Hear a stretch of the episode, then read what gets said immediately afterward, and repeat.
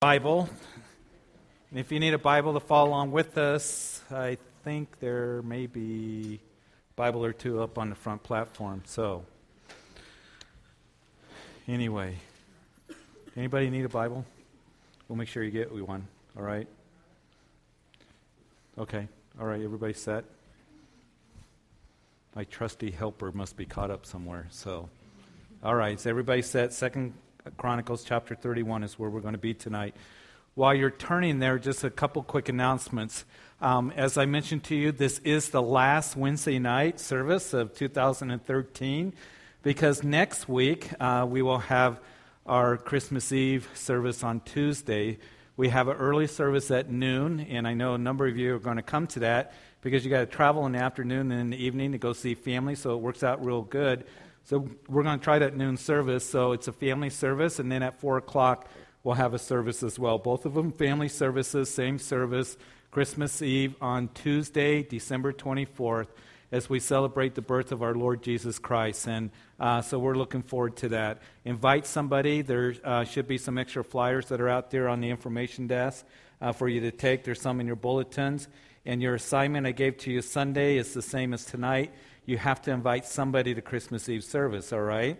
And, um, and um, we just want to be able to share with them the giving of the Son uh, to us, to this world, and, um, and to be able to celebrate that and proclaim that.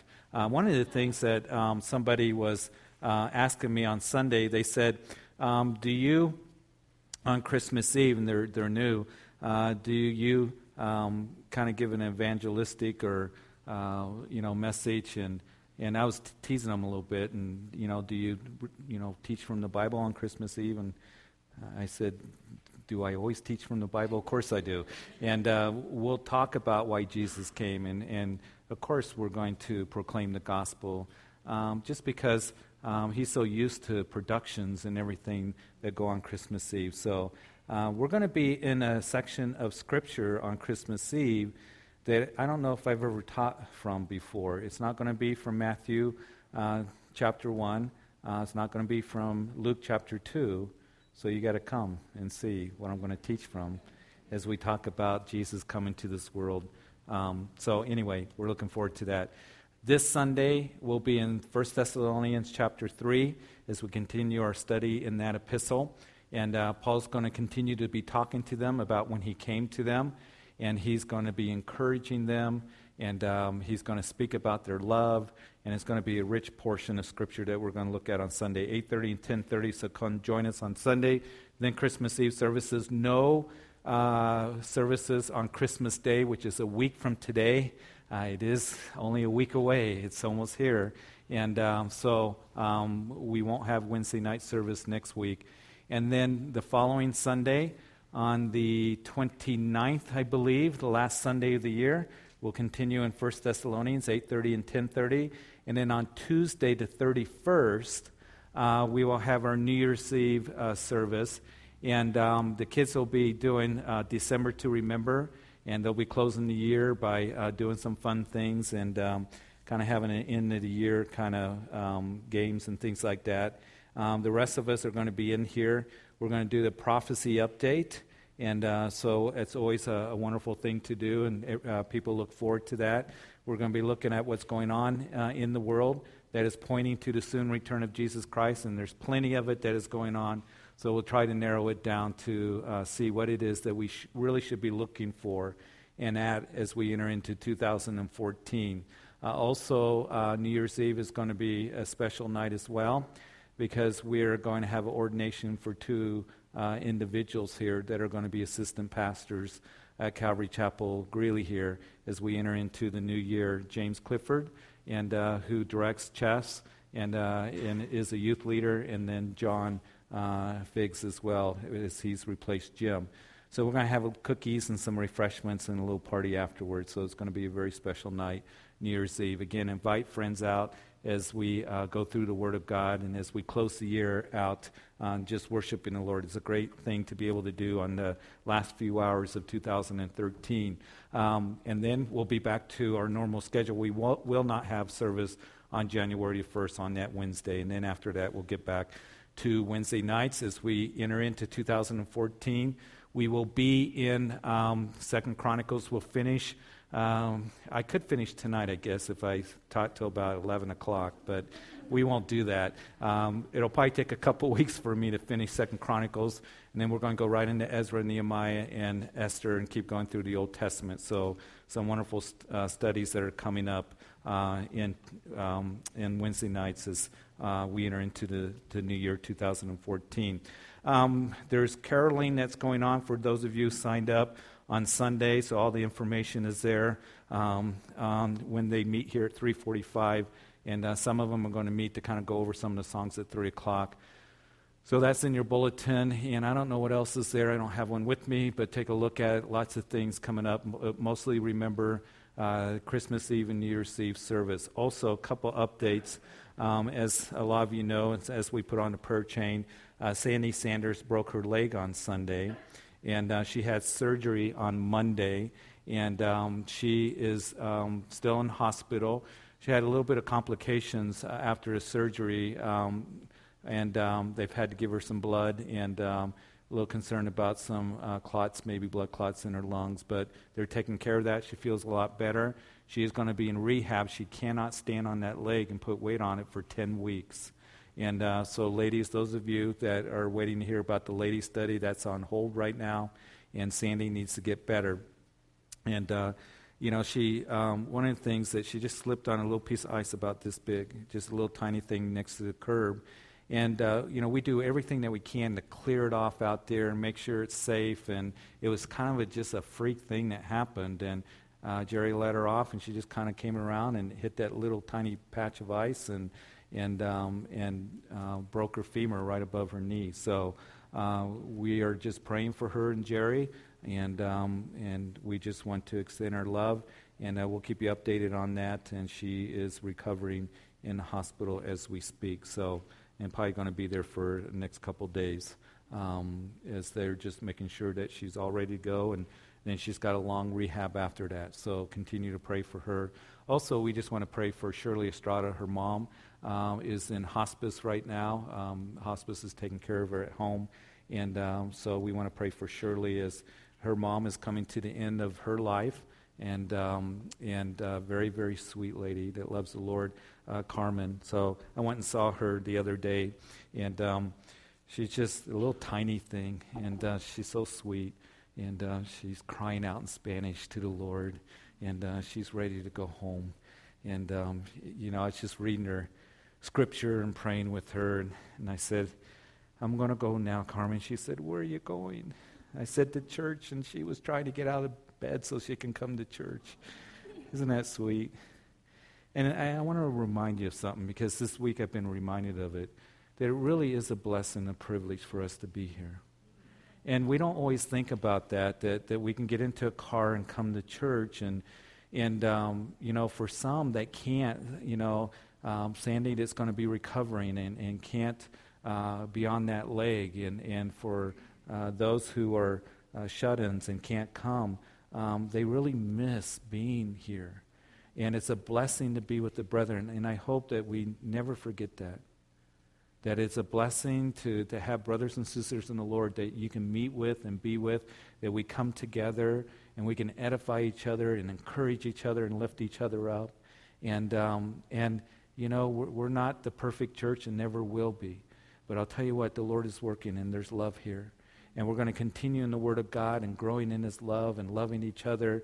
And, and we're going to be loving Sandy and we're going to be loving everybody, you know, that, um, that comes into this place and proclaiming the good news of the gospel to them. And I hope that that's what we do. We keep the main thing the main things. And that is Jesus Christ and Him crucified. And that we're one, coming together, striving together in one heart and one mind and one spirit. So um, it just reminds me what a privilege it is and what a blessing for us to be at church and to be together with the brethren. And I, I know you guys know that. And uh, may we never lose that in our lives. So be sure to look at uh, your bulletin. One of the things that Travis is going to be working on is after the first year to have live stream. And, um, and for those who can't make it to church, or if you're sick, to be able to watch the service, the 1030 service, on Sunday on live stream and Wednesday nights as well, and that will be a tremendous blessing. But here's the thing never let that live stream substitute of you being here when you can be here. And uh, that temptation is very easy to stay in your pajamas on Sunday morning and not come to church. And, um, and it isn't that God isn't going to love you, but you miss out. You really do. You miss out on the fellowship and being gathered with believers. And it's the Word of God that says, don't forsake the assembling of ourselves together, as is the matter of some, especially as you see the day approaching. And guess what? We're seeing the day approach. The Lord's coming back and how we need to be together and how we need to encourage each other and continue in the things of God. So let's do that tonight. Chapter 31 of Second Chronicles. Father, we ask that you would indeed just continue to touch Sandy and bless her. And she had a very severe break. And, um, and Lord, um, we feel, uh, we share her burden. And Lord, we pray for your healing touch upon her. That um, as she's getting better, we pray that any complications uh, from the surgery or what she's going through would be cleared up here. That we thank you for such an incredible uh, medical staff that uh, is available to, to us in this community.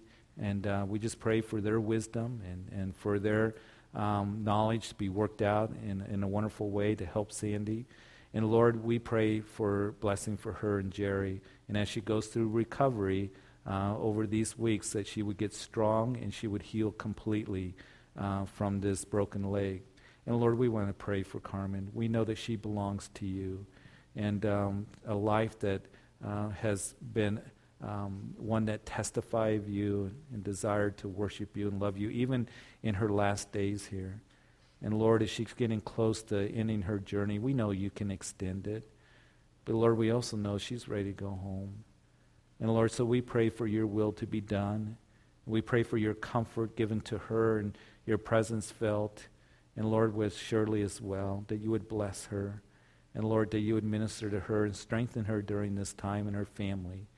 And Lord, for those who perhaps come into this place tonight feeling afflicted, uh, going through difficulty or uncertainty, that maybe this isn't a time right now of joy and gladness and goodwill.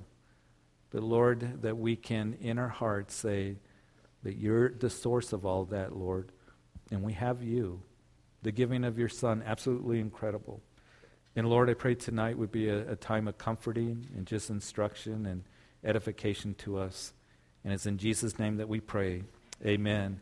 You know, it is really incredible as you think about it, as we celebrate the birth of Jesus. And, you know, we go through the Christmas story every year in Luke chapter 2, and uh, we see in, in, in uh, Matthew chapter 1 and chapter 2 the story of the Magi coming. And, and what can happen is after a while it can kind of lose its impact on our lives. But uh, what I hope and pray that we never lose is it's absolutely amazing that God so loved the world that he gave his only begotten Son, that whosoever should believe in him should not perish, but have everlasting life. That God would give his Son to, to us, born in Bethlehem. And it, it is an incredible thing that, that He gave everything for us, His Son. And then Jesus gave everything in going to the cross, being obedient to death, the death on the cross, for you and for me, that we might have forgiveness of sin and have the hope of heaven and, and, and have right relationship with the Father. And as we really reflect on that, and, and that's what I hope and pray that every day that we would be thankful for the blessing, the spiritual blessings that we have, that we've been chosen and forgiven and redeemed, and we have an inheritance that comes from the Lord. All these things that are mentioned to us in the scriptures. We have His promises, His word, the Holy Spirit dwells in us, and that He's going to bring us to completion, um, those of us who belong to Him. And so we do have reason to rejoice. We have reason to have real joy and gladness in our hearts, is because of the promises that are given to us and what His marvelous works um, have, you know, been declared and, and proclaimed to us. And as we think about how the Lord has given to us, uh, I pray that we would give to Him and it would cause us to give to Him from a heart of gratitude and love and an expression of, of our devotion to Him. And that's really what we see here in chapter 31 is we've been looking at Hezekiah. Hezekiah comes on the scene in about 715 BC. The ten northern tribes have already been taken off into captivity by the mighty Assyrians, and they've gone through difficult times. And Hezekiah came on the scene as well when the house of Judah down south was going through some some trials and hardships because his father Ahaz was one of the worst kings that Judah ever had. And Ahaz, as we saw that he was reigning, he would uh, plunge Judah deep, deep into idol worship and occultic kinds of practices. It was so bad that the house of Judah were bringing their children to sacrifice on the arms of Moloch there in the Gehenna Valley. And it was Ahaz that rebelled against the Lord, and he dug in his heels. And even when the Lord was bringing judgment upon him and Judah, he refused to turn to the Lord.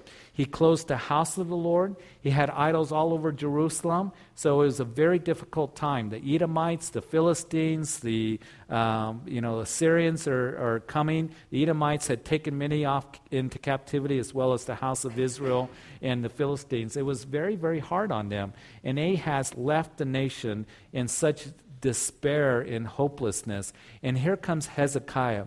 And Hezekiah was a godly king, as we have read in the previous couple chapters. And I believe that he was probably the best king, with the exception of David, that ruled in Judah.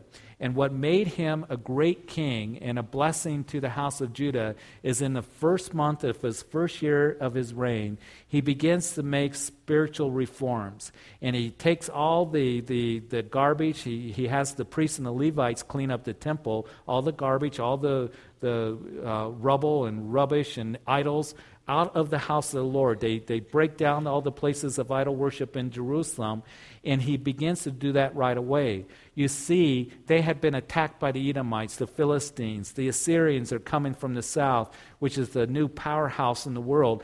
And Hezekiah could have said the priority is that we need to fortify our cities. We need to uh, be strong militarily. We need to make sure that's the priority. But he made the priority the spiritual um, reforms and, and opening up the house of the Lord, sanctifying the priests and the Levites, and then making that uh, sure that the uh, temple worship and spiritual reform was happening in the land. And we saw last week that he would call for the Passover to be kept. And he set runners all throughout the house of Judah, the cities of Judah, and on up uh, clear as far as Dan, up at where the house of Israel was, the remnants that were there. He invited them to come, celebrate the Passover, and that's what they did, and the Lord honored that. So Hezekiah kept that a priority even though he did do other things that we're going to see here if we get there tonight. But as we continue, we see that he continues with the spiritual reforms. In chapter 31, now, when all this was finished, uh, in other words, after the celebration of the Passover, um, we read that all Israel who were present went out to, into the cities of Judah and broke the sacred pillars in pieces, cut down the wooden images, and threw down the high places and the altars from Judah, Benjamin, Ephraim, and Manasseh, that's up north where the house of Israel was, until they had utterly destroyed them all. Then all the children of Israel returned to their own cities, and every man to his possession. So there's a lot right here in verse 1 that we can learn from. After the celebration of Passover, and of course, Passover is where they would bring the Passover lambs and, and the sacrifices, and it was commemorate how the Lord brought them out of Egypt. And of course, we see the first Passover that was instituted there in Exodus chapter 12. And then following Passover was a week of celebration called the, the Feast of Unleavened Bread, where they would eat bread that was not made of leaven. And of course, we talked about the significance and the symbolism of that. That Jesus Christ, He's the one that is uh, our Passover lamb, the perfect Lamb of God who died on Passover for our sins. And now we have been brought out of Egypt, that is the world, because we've been saved. No longer in bondage to the world and in captivity to the world, but we have been freed from all that. We've been forgiven of sin. And so, after this celebration and gladness of heart and worshiping of the Lord, we see that they go throughout the cities, all throughout the cities of Judah, and clear up into Ephraim and Manasseh, and they destroy all of the uh, places of uh, high places and wooden images and sacred pillars, all those places that were places of false worship. And they didn't leave any of them. It says that all of them, that they would destroy them. And I think there's a real important principle that is here for you and for me. To, to be able to have revival in our hearts, we need to know and see and understand clearly what Jesus has done for us, how he's provided for us, the love that he proved to us that while we were yet sinners, Christ died for us. And, and sometimes what I will hear is teaching on you got to tear this down and get rid of that. But first, make sure that you're always going back to the cross. Make sure that you understand His love for you and how much He's provided for you. And I think that's so critical for us to, to not leave our first love, to not let that, what uh, Jesus did for you and for me, the love He demonstrated for us, to grow cold in our hearts. And as we see clearly Him and know Him and have devotion towards Him, then you're going to get rid of the idols in your life. And so that's what we see is happening here. They get rid of the idols. And then, second of all, we're going to see that they're going to give. And a person that loves the Lord is going to get rid of the idols out of their hearts and out of their lives. They're going to get rid of that which is false, the sacred pillars, the high places, where those places of temptation. The one who really loves the Lord and is devoted to the Lord and is at awe of what the Lord did for them on Calvary's cross and always remembering the hope that we have in the Lord is the one that's going to do that, and then also is going to be one that's going to give to the Lord freely. And that's what we see here in the rest of the chapter. Let's continue to read it. And Hezekiah appointed the divisions of the priests and the Levites according to their divisions, each man according to his service. The priests and Levites for burnt offerings and peace offerings to serve, to give thanks, and to praise in the gates in, of the camp of the Lord. And the king also appointed a portion of his possessions for the burnt offerings, for the morning and evening burnt offerings, and the burnt offerings for the Sabbaths and the new moons, and the set feasts, as it is written in the law of the Lord. So we see here that Hezekiah restores the support for the priests as they serve the Lord. Now, you remember in the Old Testament law that the, the law of God said that uh, the priests and the Levites will be provided for. And that was out in the wilderness. And the Lord said to the tribe of Levi, as he made the tribe of Levi the priestly tribe, they were set in order to serve there at the tabernacle. And as they would go into the promised land, as you go into the book of Joshua, they were not given an inheritance. The Lord said, You're not going to receive an inheritance. I will be your inheritance.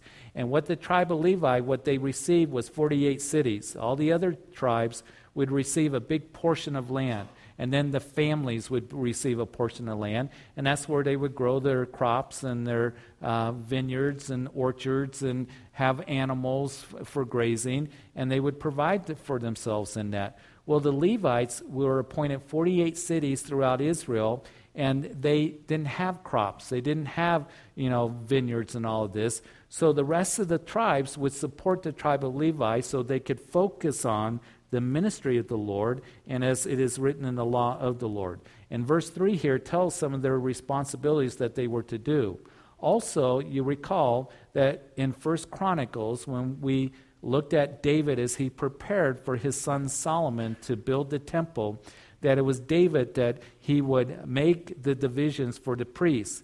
Over time, from the time of the wilderness, you know, uh, 500 years later, the, the population of priests and Levites had increased. So he made the divisions for the priests, and they would serve two weeks, and then they would minister in their own town. But again, they needed to be provided for in their families. So that's what Hezekiah is setting up once again that the priests and the Levites would be provided for that Jerusalem and Judah was to, to give so they would have that provision and their families so they can concentrate on doing the ministry there at the house of the Lord. We continue reading in verse 4 Moreover, he commanded the people who dwelt in Jerusalem to contribute support for the priests and the Levites that they might devote themselves to the law of the Lord. And as soon as the commandment was circulated, the children of Israel brought in abundance the first fruits of the grain and wine, oil and honey, and all the produce of the field, and they brought in abundantly the tithe of everything. So, a couple things here in verse 5. The people gave uh, so that they could, the Levites and the priests, devote themselves to the work of the ministry. And notice number one that they gave abundantly. And they notice that they gave abundantly, which tells me that they gave freely. They were wanting to give. They were given freely and willingly, and that's the way that we're supposed to give. And notice here that, first of all, in verse 5, that they gave the abundance the first fruits of the grain and wine. What they were to do is give of the first fruits.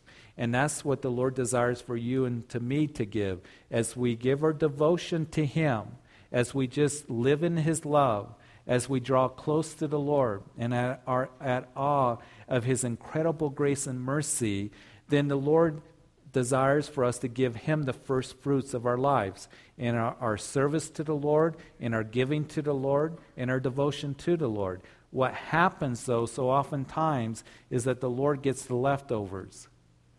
And this is a principle I know that the Lord continues to work with me on a daily basis. Jeff, I want the first fruits of your life, not the leftovers. I know there are days where, you know, they, they get so interrupted, and, and the attitude of my heart maybe becomes a little bit rotten or whatever. That, but Lord, I want to give you the first fruits. I want to be consistent in that. I want to do that daily of my time, my devotion, my service to you, and, and my giving to you. And notice, too, here, not only the first fruits, but notice the tithe of everything. Now, Numbers chapter 18 commanded this. So, this does establish the principle that the tithe belongs to the Lord. And as they were given of that tithe, again, given of the first fruits and also given freely and willingly and they would give abundantly. And we see the principles in which the Lord wants us to give. Now, sometimes people will say, we're not under the law, you know, and we're not under the law. But as we go to the New Testament, again, as you particularly go into 2 Corinthians, uh, chapter 8 and chapter 9 of 2 Corinthians, uh, that Paul talks a lot about giving. And he talks about how the Philippian church, the churches of Macedonia, that they were given out of their poverty, they were given out of their affliction. That includes the church at Thessalonica that we're studying. They were a church that wasn't very wealthy. They were a church that was going through persecution. But yet, Paul the Apostle talks about how they gave cheerfully and freely and willingly, and they were an example to the churches in Achaia, and also that they were given out of affliction and hardship. They weren't making excuses not to give. And I believe that they were giving because what we're going to see in 1 Thessalonians, because they had a deep affection and love for the Lord. So here we see that principle. The people are devoted to the Lord, they've given their hearts to the Lord, and now they're giving abundantly to the Lord. And that's the way that we are to give. And so here they're given a tithe of everything. It's a principle um, that, that we see in the scriptures. In verse 6, of course, a tithe means a tenth. And the children of Israel and Judah, who dwelt in the cities of Judah, brought the tithe of oxen and sheep, and also the tithe of holy things, which were consecrated to the Lord their God. They laid in heaps. And in the third month, they began laying them in heaps, and they finished on the seventh month, so four months. And when Hezekiah and the leaders came and saw the heaps, they blessed the Lord and his, his people Israel. And then Hezekiah questioned the priests and Levites concerning the heaps. So, what we see here is the giving was so abundant that it took four months to simply receive all the gifts. And I believe that part of revival is going to include generous giving of his people. When there's revival in your heart, there's going to be generous giving that um, will come from your life. As a church has revival, as a church as we love and the Lord, and as we're going in the love of the Lord, we should be given as well. And as a church, we tithe. That's a principle that we have done from day one. That 10% of everything that comes in goes into a missions account. It is not for paying bills. It's not for paying salaries. It's not for buying equipment, you know, um, supplies or any of those things. It is to be able to give. And what we are finding is that as we give freely and willingly, we can't outgive God. And it is a blessing to be able to give to be able to give to ministries, be able to, to bless uh, you know, Christians all over the world, to be able to, to bless brothers and sisters that are going through difficulty, whatever the means might be. but we want to be able to freely give as well and find blessing in that, just as, as they're given abundantly and, and others are being blessed and the people are being blessed because of it. We continue in verse 11. Now Hezekiah commanded them to prepare rooms in the house of the Lord, and they prepared them. And then they faithfully brought the offerings, the tithes, and the dedicated things. Cononiah the Levite had charge of them, and Shimei, his brother, was the next. And then in verses 13 through 15, it names all these guys that uh, were um, ones that, first of all, um, were um, preparing the rooms to receive all the tithes and then make sure they got distributed to the priests and the Levites. So remember that when Solomon built the temple, that he built all these side rooms and chambers. So that's uh, what they're doing, this abundant supply for the Levites here so they can continue to do the work of the ministry. And again, it begins with, as we find, uh, first of all, give ourselves to the Lord and then, as we just uh, out of thanksgiving and expression of love, give to Him. And that's what they're doing the free will offerings to God to distribute the offerings. In verse 16, besides those males from three years old and up, who were written in the genealogy and, and dis, uh, distributed to everyone who entered the house of the Lord his daily portion for the work of his service by his division. And to the priests who were written in the genealogy according to their father's house, and to the Levites from 20 years old, years old and up, according to their work by their divisions. And to all who were written in the, in the genealogy, their little ones and their wives and their sons and daughters, a whole company of them, for their faithfulness, for they sanctified themselves in holiness. And also for the sons of Aaron, the priests, who were in the fields of the common lands of their cities, in every single city, there were men who were designated by name to distribute portions to all the males among the priests and to all who were listed by genealogies among the Levites. So not only were they bringing the, the, the portions and the, um, the, the tithes to store there at the temple, but then there are those who would take it out to the Levitical cities and they would make sure that the families were being uh, supported and they had their daily portion and uh, they were getting what they needed. And, uh, and that would be quite a chore for these guys to be able to do that. But that's what God had uh, commanded them and prescribed in His word for them. In verse 20, thus Hezekiah did throughout all Judah. He did what was good and right and true before the Lord his God. And in every work that he began in the service of the house of God, in the law and in the commandment to seek his God, he did it with all his heart, so he prospered. A couple things here. In verse 20, he did what was good, number one. He did what was right, second of all. And thirdly, what is true. In other words, he did what was good. The Lord was able to look at it and say, This is good. This is good. And second of all, this is right.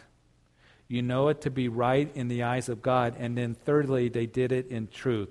Their worship and devotion was to the true God and not something false, is according to the word, the law of God. So, as he did that, he did what was good and right and true. All three of those things go together in our giving to the Lord. What is good, what is right, and what is true, Lord. And as we give in that way, we will prosper as well. In other words, I think that what this chapter shows us and what the scripture shows us is that there is blessing in giving. Do you know that? We don't talk a whole lot about money here at Calvary Chapel. I want you to be able to give freely and willingly, and that's why we don't take a formal offering. That there's offering boxes for you to be able to give. And I don't see what you give individually. I see the total numbers because we have budgets and things that, you know, we need to plan for and the financial planning and all of that that needs to be taken care of. So we need to administrate and use that money wisely. But I pray and hope that as you have a devotion to the Lord, as you're growing in the Word of the Lord, that you are given freely and willingly, and that you're being blessed as you give. And there is blessing in giving, and I don't want you to miss out on that blessing. I don't want you to miss out on it.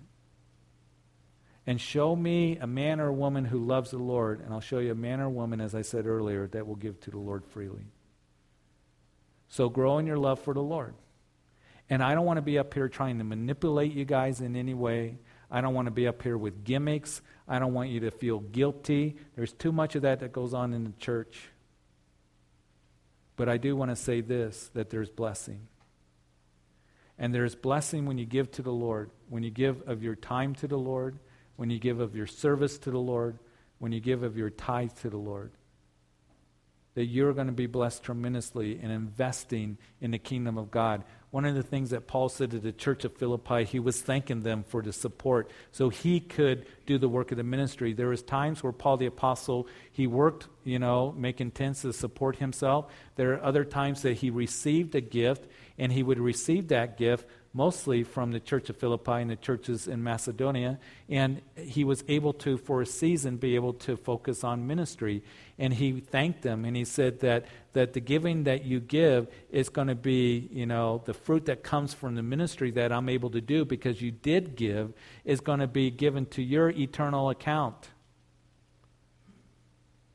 What you give and investing in the kingdom of God, that you're sending your treasure ahead and storing up your treasure in heaven, as Jesus said. And you're going to receive reward. And there's blessing to others because they are able to hear the gospel. Like, for example, the radio program. The radio program that goes throughout on Grace FM. It's such a tremendous blessing to this community and all around the Front Range. And we hear testimonies all the time of people that are listening to us. They're growing in the Word of God. We've heard testimonies of people that have given their lives to Jesus Christ. And it's because you guys are giving, and as you give and we're able to do that, then it's going to go on your account. And I know that you give because you want the gospel to go out. You want it to go out throughout the airwaves, all through northern Colorado and along the Front Range, clear down into Colorado Springs as you give and we're able to help others and minister to others and, and for me to be able to be here and study the word of god to be able to, to, to minister full time it's a blessing for me and i thank you for that. But i pray that you would know that it's a blessing to others. And as i look back at 2013 what the lord has done here at calvary chapel it's a wonderful thing how new families are coming and they're growing and they're discovering the Word of God. People giving their lives to Jesus Christ, you know, at the invitations that we give at the services. And, and we're a light and a blessing to those in this community that we're able to minister to. So, giving to the kingdom of God and giving to the Lord is very much of a blessing. Uh, and we don't want to miss out on that. And we want to be able to, to be able to, to use it wisely and for the furtherance of the kingdom of God. So that's what they were doing. So the priests and the Levites were provided for in chapter 32. Then after these deeds of faithfulness, so here we see after the deeds of faithfulness. So Hezekiah was faithful in being a blessing and bringing spiritual reform and revival to the land. He was faithful to the Lord. I know that that I want it to be said of me that after these deeds of faithfulness, at the end of my life, after the faithfulness displayed in our lives, that's what we want to be able to say, all of us. Lord, I just want to be faithful to you and loyal to you. So after these deeds of faithfulness, Sennacherib, king of Assyria, came and entered Judah, and he camped against the fortified cities, thinking to win them over to himself. So we see that even though Hezekiah was one that he did what was good and right and true. And he gave with his heart, the end of verse 21.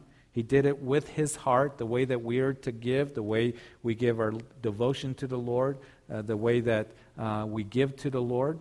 Um, we do it with our hearts. We're faithful to the Lord. We have a loyal heart. It does not exclude us from difficulty. And that's what Hezekiah is going to experience here trials and difficulties. And we know that um, even as we've been talking on Sunday mornings, that here was a young church, Thessalonica, going through the trials and difficulties. So we've been talking a lot about that. And I know that I've mentioned that James in his epistle writes in chapter 1 that count it all joy when you fall into various trials, knowing that the testing of your faith produces patience, or that is endurance. But let patience have its perfect work, that you may be perfect, or that is mature and complete. So we can count it all joy when we go through various trials because God is working isn't he? And just as we talked about on Sunday, that Paul wrote in 2 Corinthians chapter 4, that we have this treasure in earthen vessel so that the power of God be, may be manifested, that he is glorified and not us. that the power of God may be of Him. And He gets the glory working through us in the brokenness of our lives and the difficulties that we go through it. His glory and His light and His love that comes from us, earthen vessels. Because we know that the testing of your faith produces patience, endurance. And as we go through that endurance, it has its perfect work in that it makes us more mature in Him. The Lord is interested in our maturity and bringing us to completeness. So Hezekiah here is going through that. So here is the Assyrians, already taken the ten northern tribes off into captivity. They are at the height of their power and, and, and you know, uh, pomp, and, and they're just taking over the nations and the cities. They're already coming into Judah. And if you take this account and compare it to what Second Kings has to say, that 35 cities of Judah have already fallen to the Assyrians. There's pretty much just a little, you know, a bit more for the Assyrians to conquer in Jerusalem. So here they're waking, making their way towards Jerusalem, the capital of Judah. And we know that something interesting happens at first as the Assyrians are coming. 2 Kings chapter 18, verses 13 through 16. What happens is that Hezekiah unsuccessfully tried to pay off Assyria with gold and silver from the temple. Ahaz did that, didn't he? Ahaz, when Syria and Israel was coming against him and wanting to kill him and put up their own king, what did, what, what did Ahaz do? Ahaz, he wouldn't listen to the words of Isaiah. He wouldn't listen to the word of the Lord saying that, you know, this attack isn't going to happen, Ahaz. But what he did was he came up with his own plan. And he also took money and, and the gold and silver out of the temple, some of it, and he paid off the king of Assyria. At that time was Tiglath-Pileser. Hey, uh, he paid him off, tried to make a peace treaty with him, paid tribute to him, but it was the king of Assyria that took the money, the gold and the silver, and he kept making his way towards Judah. He didn't pay any attention to Ahaz. And Hezekiah should have learned from that. That you don't make a peace treaty with the enemy, you don't try to pay off the enemy. And you and I can learn from that as well. Listen, when we go through difficulties and the world is crashing down on us, or difficulty is surrounding us, the tendency can be to make a peace treaty with the world to compromise with the world. Instead, what we need to do is we need to trust in the Lord. Don't compromise under the pressures and difficulties. But you stand on the Lord, His promises, you trust in Him. And we're going to see that's what Hezekiah will now do. Don't try to compromise, make a peace treaty with the enemy Satan, because he'll take the goods. And he's going to keep coming at you to destroy you and make your life miserable. So you keep looking to the Lord, and that's what Hezekiah is going to begin to do as we read in verse 2. And then Hezekiah saw that Sennacherib had come and that his purpose was to make war against Jerusalem. He consulted with his leaders and the commanders to stop the water from the springs which were outside the city, and they helped him. And thus many people gathered together who stopped all the springs and, they, uh, and the brook that ran through the land, saying, Why should the kings of Assyria come and find much water? And he strengthened himself, built up the wall that was broken, raised up uh, to the towers, and, uh, and built another wall outside. Also, he repaired the Millo, at the city of David and made weapons and shields in abundance.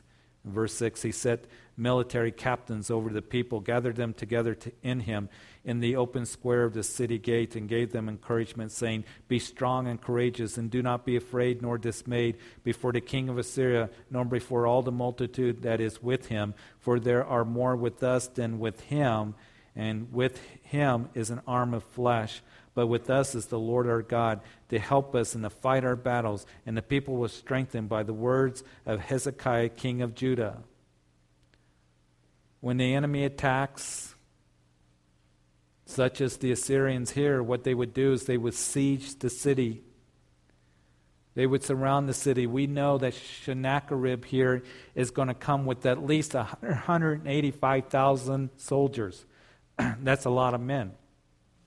And so the ancient cities, Jerusalem, what they would do is they would lock the gates and they had the walls around them. And so the Assyrians would be on the outside and they would wait and they would wait. In the city would be food that they would supply, but the Assyrians would try to starve the people out. They could make the process quicker if they could get to the water supply. So here is Hezekiah. He realizes that, hey, three days without water, you know, we're in, in a big hurt. And so what he did was there was the water sources, as we learn here, that were outside of the city walls of Jerusalem. There was the Gihon spring up in the north in the Kidron Valley, and then on the south side of Jerusalem, there was the pool of Siloam. The pool of Siloam, which, of course, Jesus would send the blind man to in John chapter 9. Go wash in the pool of Siloam. So those were the two main water sources, those springs, and they were outside the city walls. So here's Hezekiah. He makes a wise decision. We need to stop up the springs, and we need to divert the flow into the city somehow.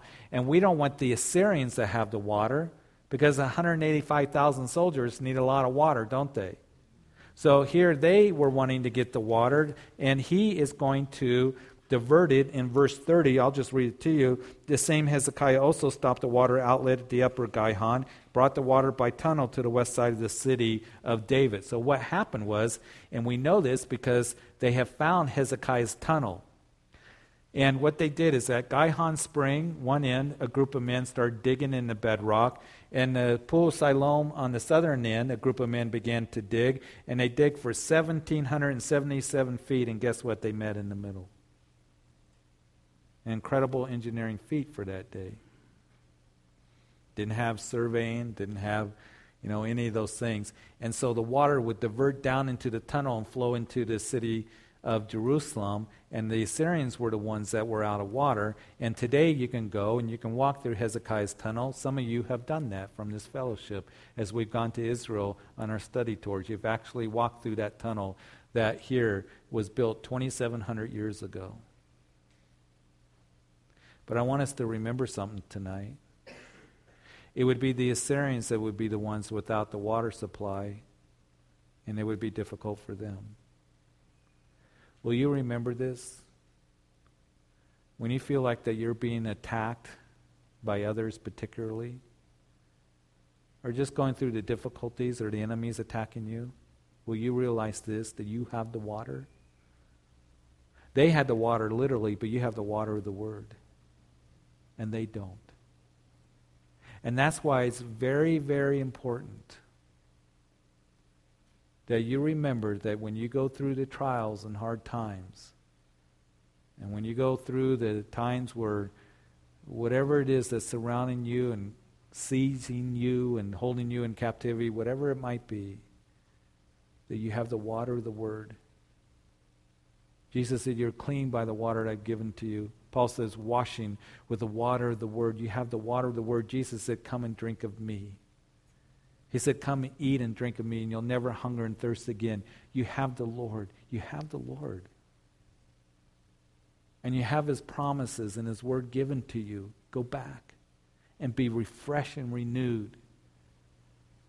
As you go through the Word of God, as the Word speaks to your heart and brings comfort and instruction and clarity and understanding to you. It was the Assyrians that are going to have a hard time because they're not having any of the water. And it's the people inside of Jerusalem that are going to be able to take of the water. You have the Lord. The people on the outside of the world, they don't have the spiritual water to truly refresh them and help them, living water. But you do. So remember that. So Hezekiah would fortify the city and build up the walls. And, and the Assyrians, man, they were brutal. They were the first ones to use battering rams, and, and they would build ramps to, scale the city walls. And uh, interesting, you can go through the old city of Jerusalem, and archaeologists found part of the wall that Hezekiah built that was seven meters thick. And the reason was they built it that thick is because of the battering rams that would withstand that. So Hezekiah did all that he could do, and then in verses 7 and 8 that we read, he committed the rest to the Lord. And it's a principle that we see throughout the scripture. It's a principle that should be worked out in our lives. He would, first of all, encourage the people. He said, Be strong and courageous. And of course, we've talked about that before, haven't we? That all throughout scripture, we're told to be strong and courageous. First of all, be strong in the Lord. Be strong as you're walking with the Lord and living for Him and trusting in Him. Be strong, and then as you're strong, you're going to be able to be courageous. And so be strong and courageous as you look to Him. And then there is that reminder, as He says here in verse 7 there are more with us than with Him. They had 185,000 soldiers. And here's Hezekiah saying, There's more with us than there are with him. it's true with you. And you might feel like you're all alone. And you might feel like that nobody's there to help you, but the Lord is there. And greater is He that is in us than He that is in the world coming against you.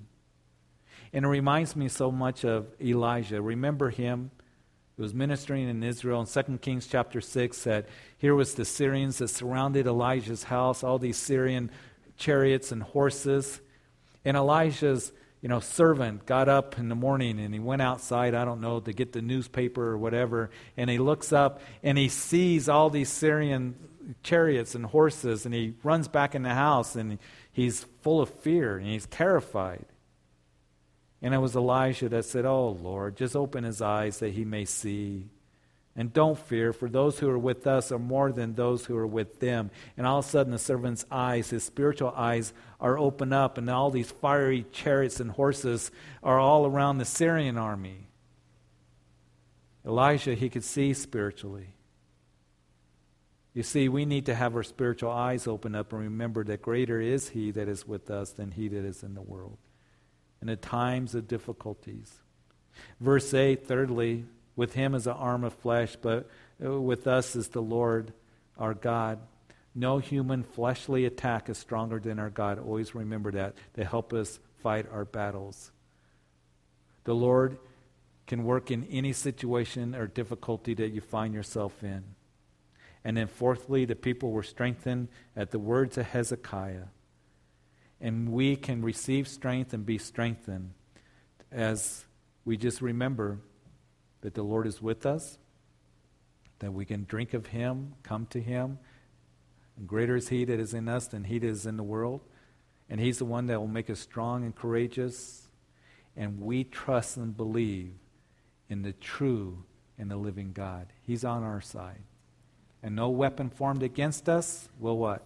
Will prosper. Amen. Father, we thank you that the promises are given to us in Scripture. And as we stop here, Lord, we see that once again your faithfulness is shown to us.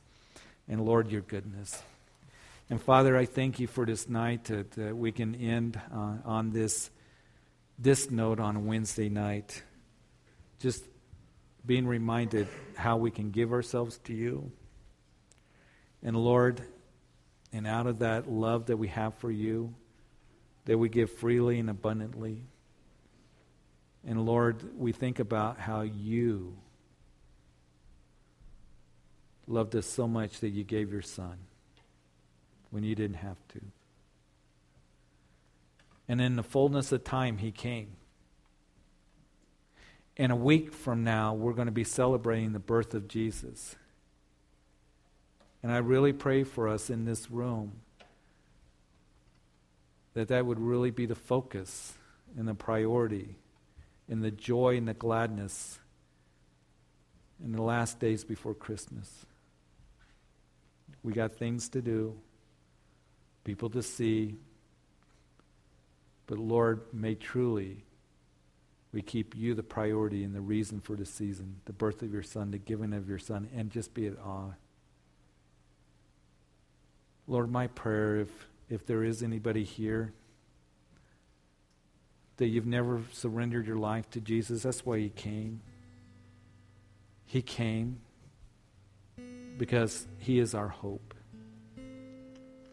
He came because He came to save sinners, and that's us.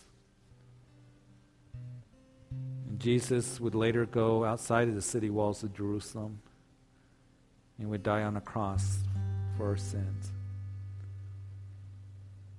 We proclaim the gospel, the good news that Jesus came and died for the sins of humanity, for you particularly. If anybody is here tonight or listening to this message, that He is the Savior of the world, the Son of God, that came to save you and to forgive you. It means that you confess that you are a sinner and that Jesus died for your sins, and you come freely and willingly, and you give of your heart, and you surrender to Him. And the Bible says that if you believe in your heart the Lord Jesus and confess with your mouth that God raised him from the dead, you will be saved. And you can pray with your heart as you surrender right now and turn to Jesus Jesus, forgive me of my sins. You are the Son of God who died for me, and you rose from the grave. Be my personal Lord and Savior. I surrender my life to you. And Lord, my life is not my own. Thank you for dying for me and forgiving me, and for the promise of eternal life. And help me to live for you all the days of my life. In Jesus' name. And Lord, what I pray is perhaps we need just a spiritual revival in our own hearts right now. As maybe perhaps we're, we're tired or frustrated or, Lord, just feeling down right now with the holidays, maybe been sick, whatever it might be. Lord, if we need an extra measure of comfort, anyone here, that you give that right now. Or an extra measure of faith. Or an extra measure of love. Lord of instruction and guidance, of wisdom. That, Lord, that you would just pour that on your people right now of assurance, of peace, of joy, of gladness of heart. And Lord, because of our devotion to you, that we would give to you freely and willingly. So bless everyone here as we go our way. And it's in Jesus' name that we pray.